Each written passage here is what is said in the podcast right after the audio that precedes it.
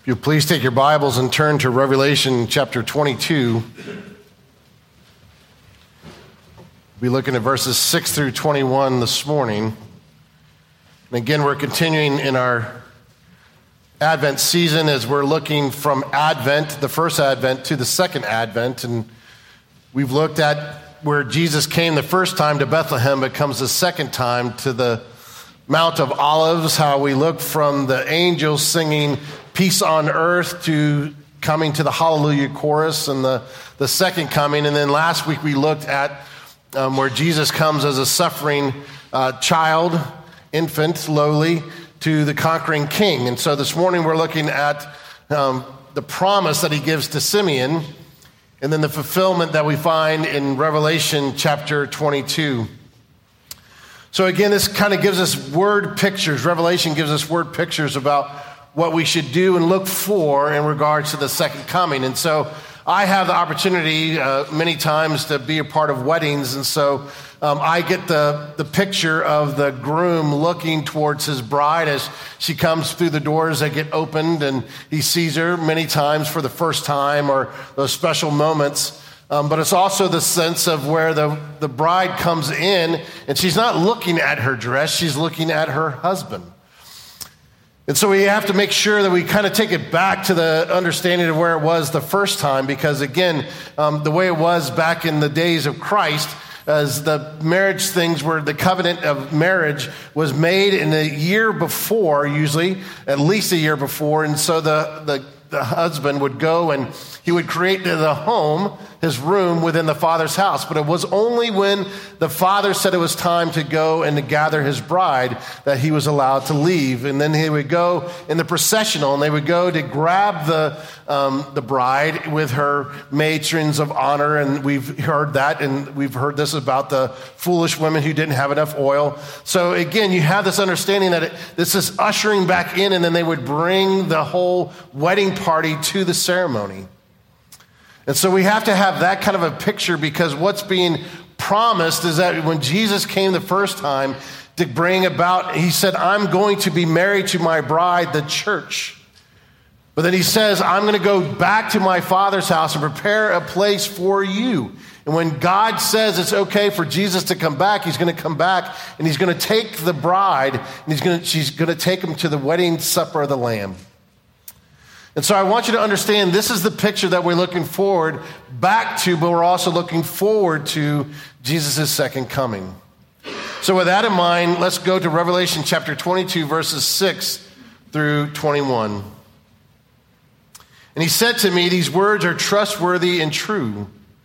And the Lord, the God of the spirits of the prophets, has sent his angel to show his servants what must soon take place.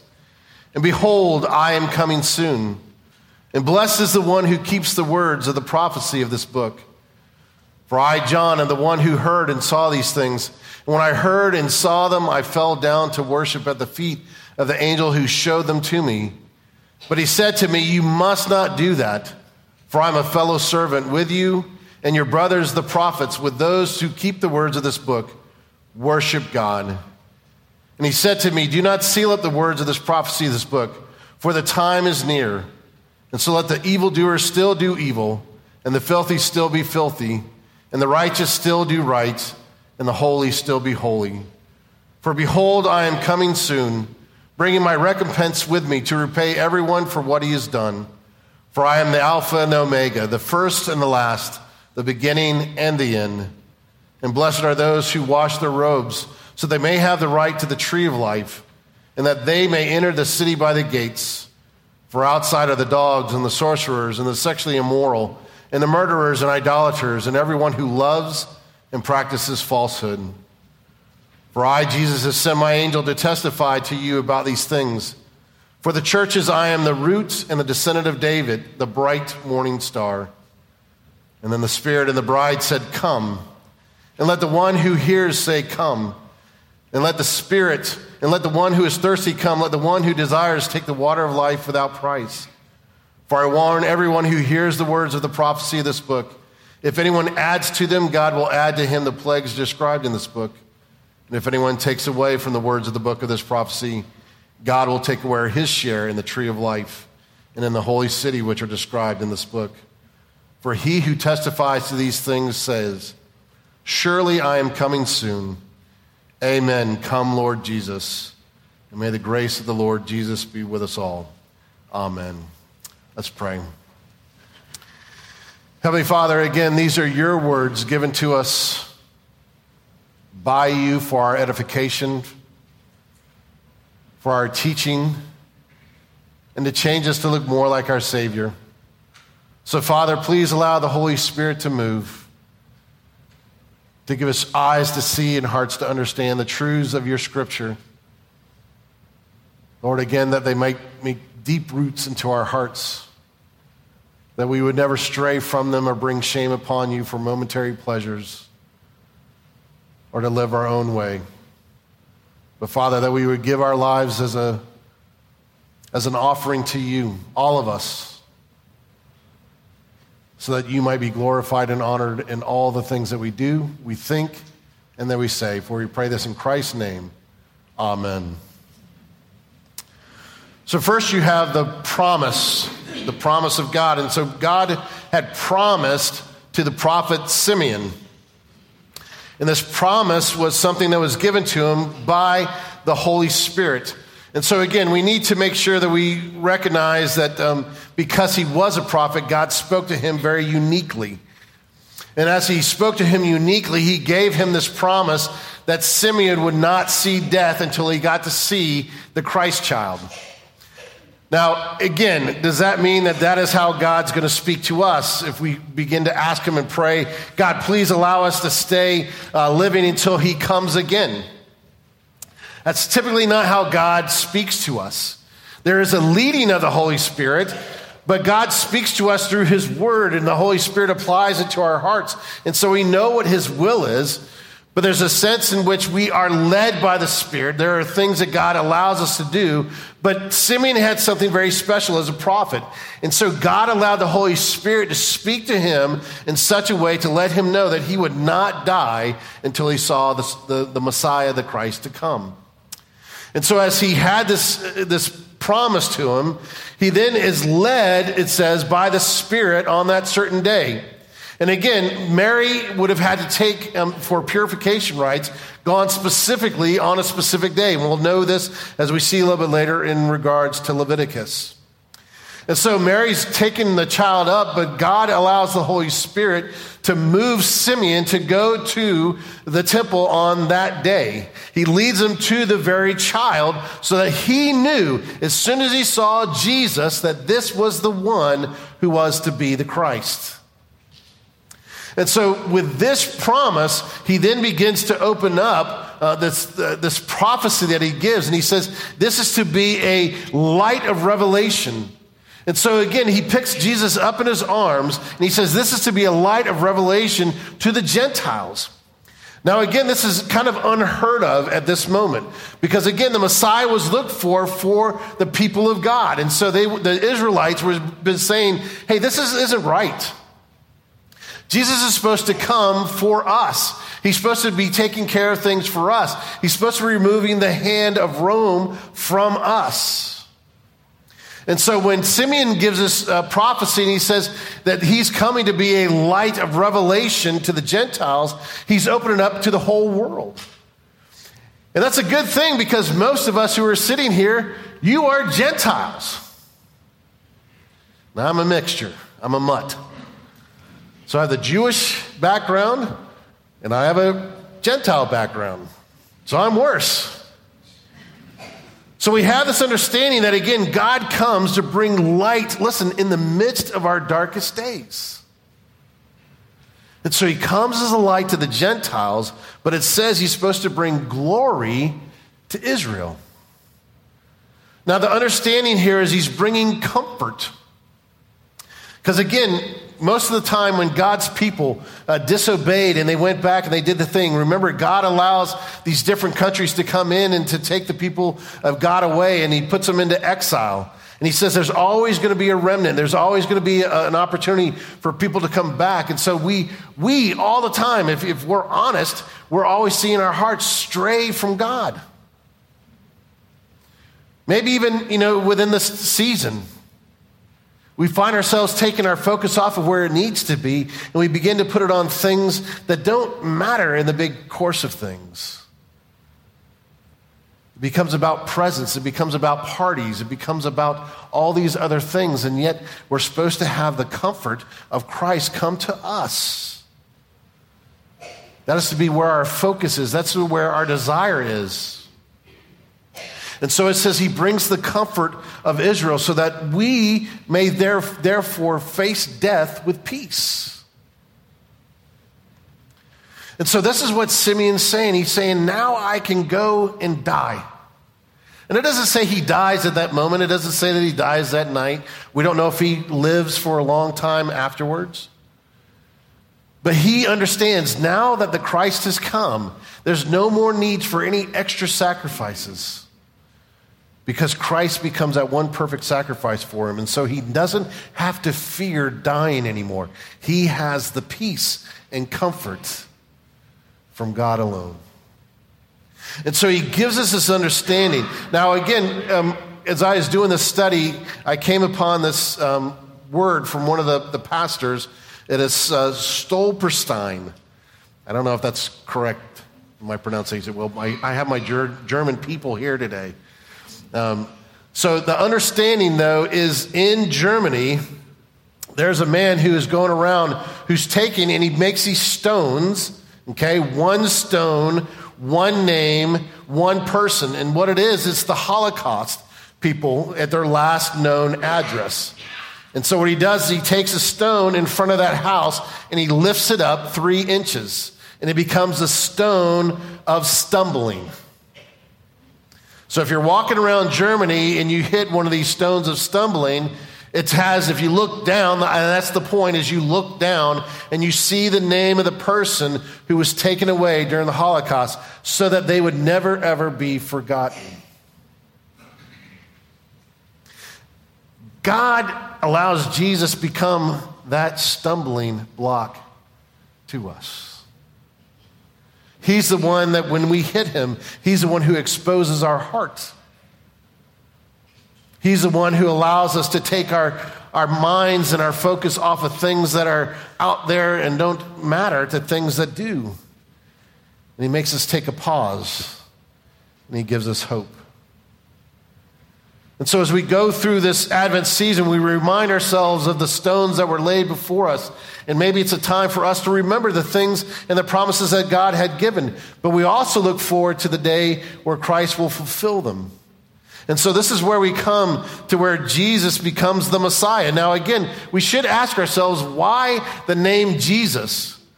Obviously, he's given many names and titles throughout the Bible. He's known as the King of Kings and the Lord of Lords. We found that out last week. He is the, um, the government that, that should be upon his, his shoulders. He's wonderful, counselor, almighty God. He has all these names. So, why does God give him the name Jesus? Well, Jesus means this God saves. See, he knew that we could not save ourselves, and so he gives to us the one who is the Lord, who is salvation. And as he gives us Jesus from the very beginning here, even in the, in the moment that Mary takes Jesus in for purification, he's already fulfilling the law.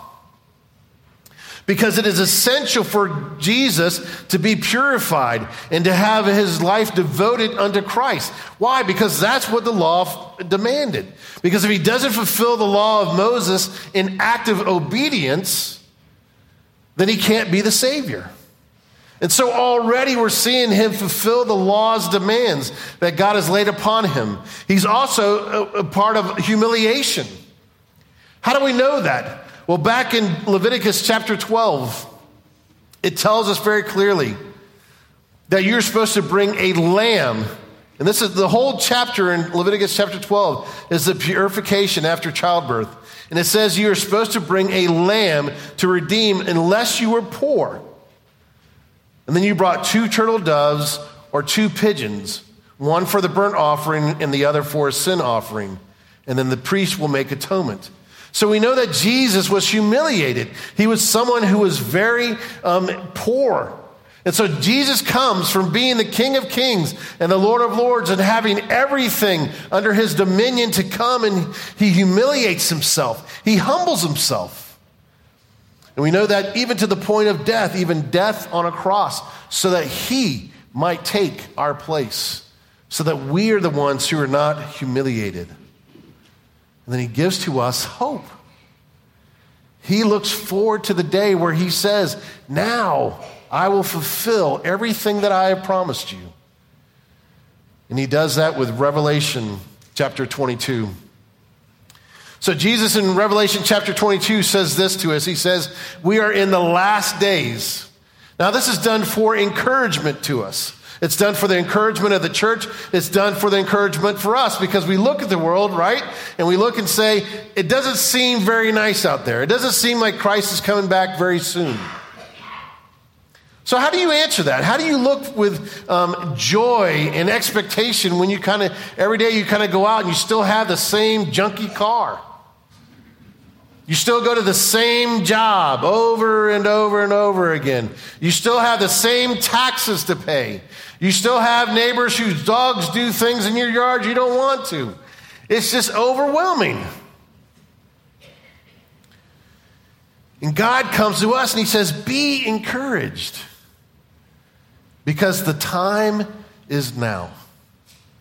And we know this because, listen, the next event on his calendar is the second coming. See, Jesus came as an incarnation. He lived a perfect life. He dies, is resurrected. He gives the Holy Spirit at Pentecost.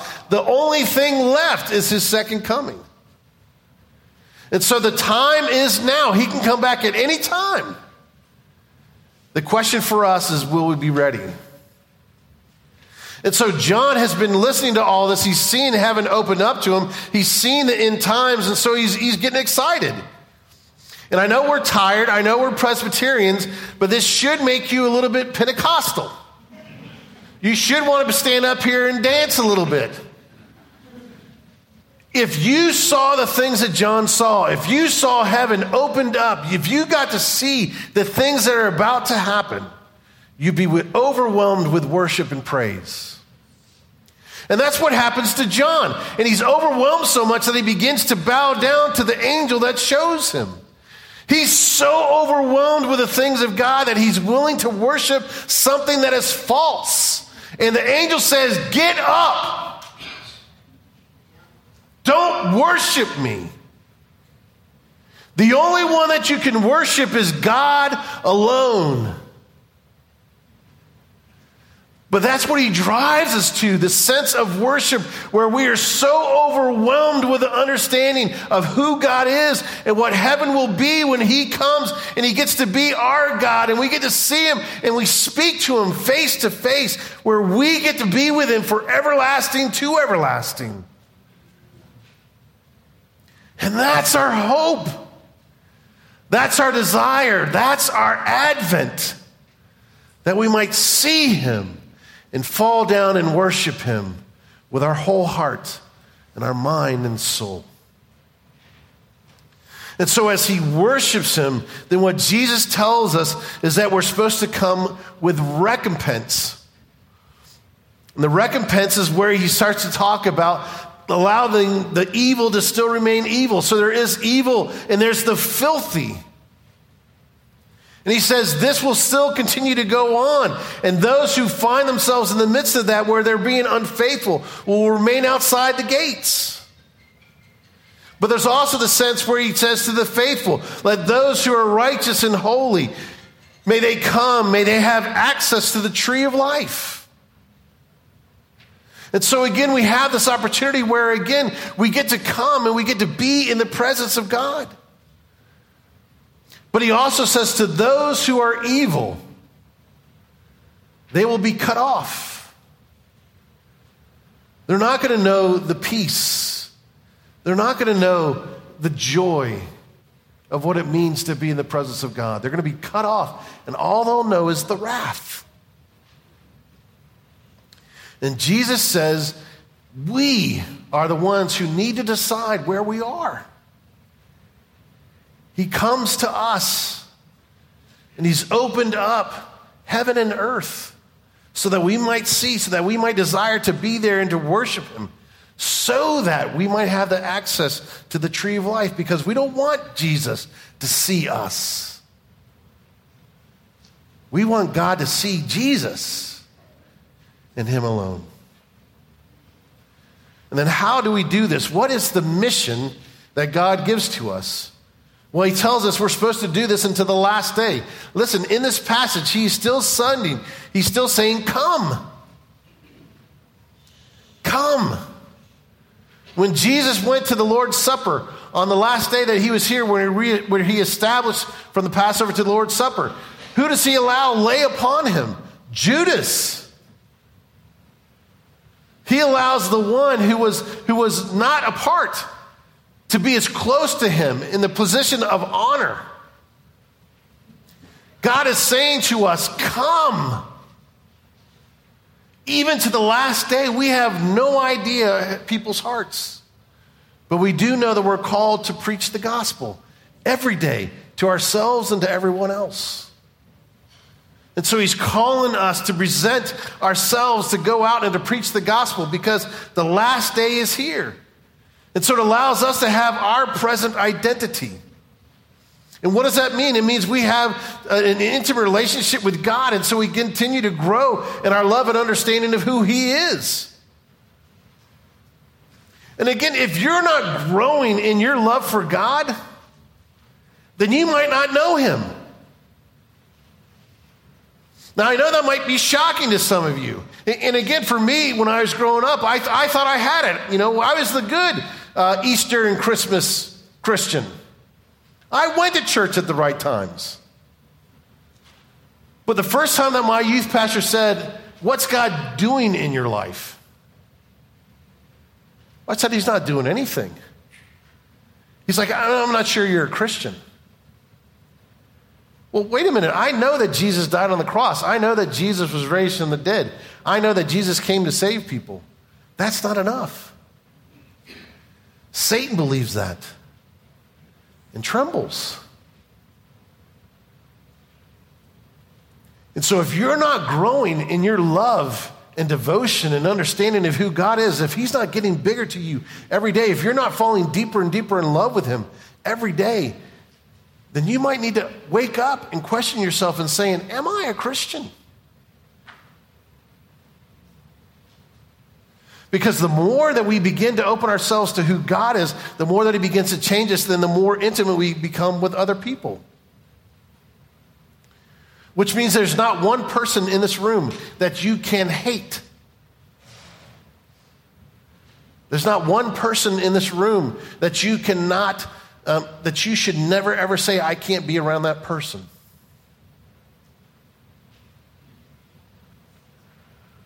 Why?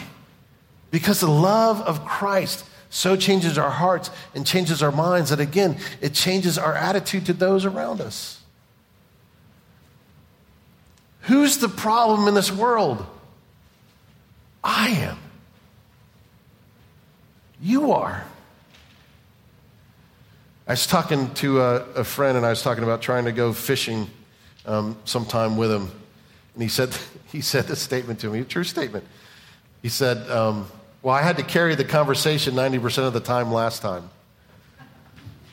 And I said, I answered any question you asked of me. I said, I want to go fishing. He said, Well, maybe we'll take someone else with us. That's okay. Introverts you have to get out of your comfort zone. Don't believe me? Robin Ferguson tells me all the time Jeffrey, go meet new people. I don't want to meet new people. I don't. Jeffrey, go talk to this person. Introverts, get out of your chair, go meet someone new this morning before you leave. Talk to them. Extroverts, back off. Allow the people to come to you and be nice to them. Don't smother them. But again, we're called to be family. and not a dysfunctional family. And that's easy to, to pass it off. We all have problems. True. But who's praying? We get to see the Havels here this morning. Who's praying for Sue and her sister who's continually dealing with stuff? Who is praying for Sally as she's up in Connecticut? Who is praying for Roland and Tanny as she continues to walk through these struggles? Who's praying for um, people who are traveling this season and you know who they are? How are you, the church? Because we're going to be stuck together. Listen, we're stuck together for eternity. And that's a good thing. And so, again, we grow in our love and our understanding of who God is, and we begin to grow with one another. And we're called to continually become the people that we're meant to be. We're continually called to be like Jesus. And Jesus wept for the people. And so he tells us to come and to pray. That's how he ends the passage. Do you understand that? That's how he ends the book. Pray. Come, Lord Jesus, come. I hope that's the prayer. I hope this Advent season you're looking back to remember, but forward to where Christ comes again, so that we might be with him forevermore. Amen? Amen. Let's pray. Heavenly Father, again, we're so grateful for the first Advent and for you coming as the Christ child, lowly in a manger, to a little town of Bethlehem. We're glad that you opened the eyes of the shepherds to see your glory, to have the angels speak of peace on earth, goodwill to men. But Father, we know that you came to suffer. We're so grateful that you lived a perfect life, that you take our sin and penalty upon you. But you didn't stay on the cross and you didn't stay in the tomb. For you were raised from the dead and you're alive and you are well. So, Father, you're just waiting for the day to tell Jesus to come back and to get his bride, where he will come and grab us and take us to the wedding feast. And we will have the greatest party in all of the universe. And not because of the food, and not because of the dress, but because we're with our Savior forevermore. so, Father, allow us to live as become your followers, growing deeper in love with you every day, but deeper in love with our brothers and sisters around us. And then, Father, call us to preach the gospel, to heal the sick, and to set captives free. And Father, please make us look more like our Savior Jesus Christ than when we came. For we pray all this in His name, by the power of the Holy Spirit. And all God's people said, Amen.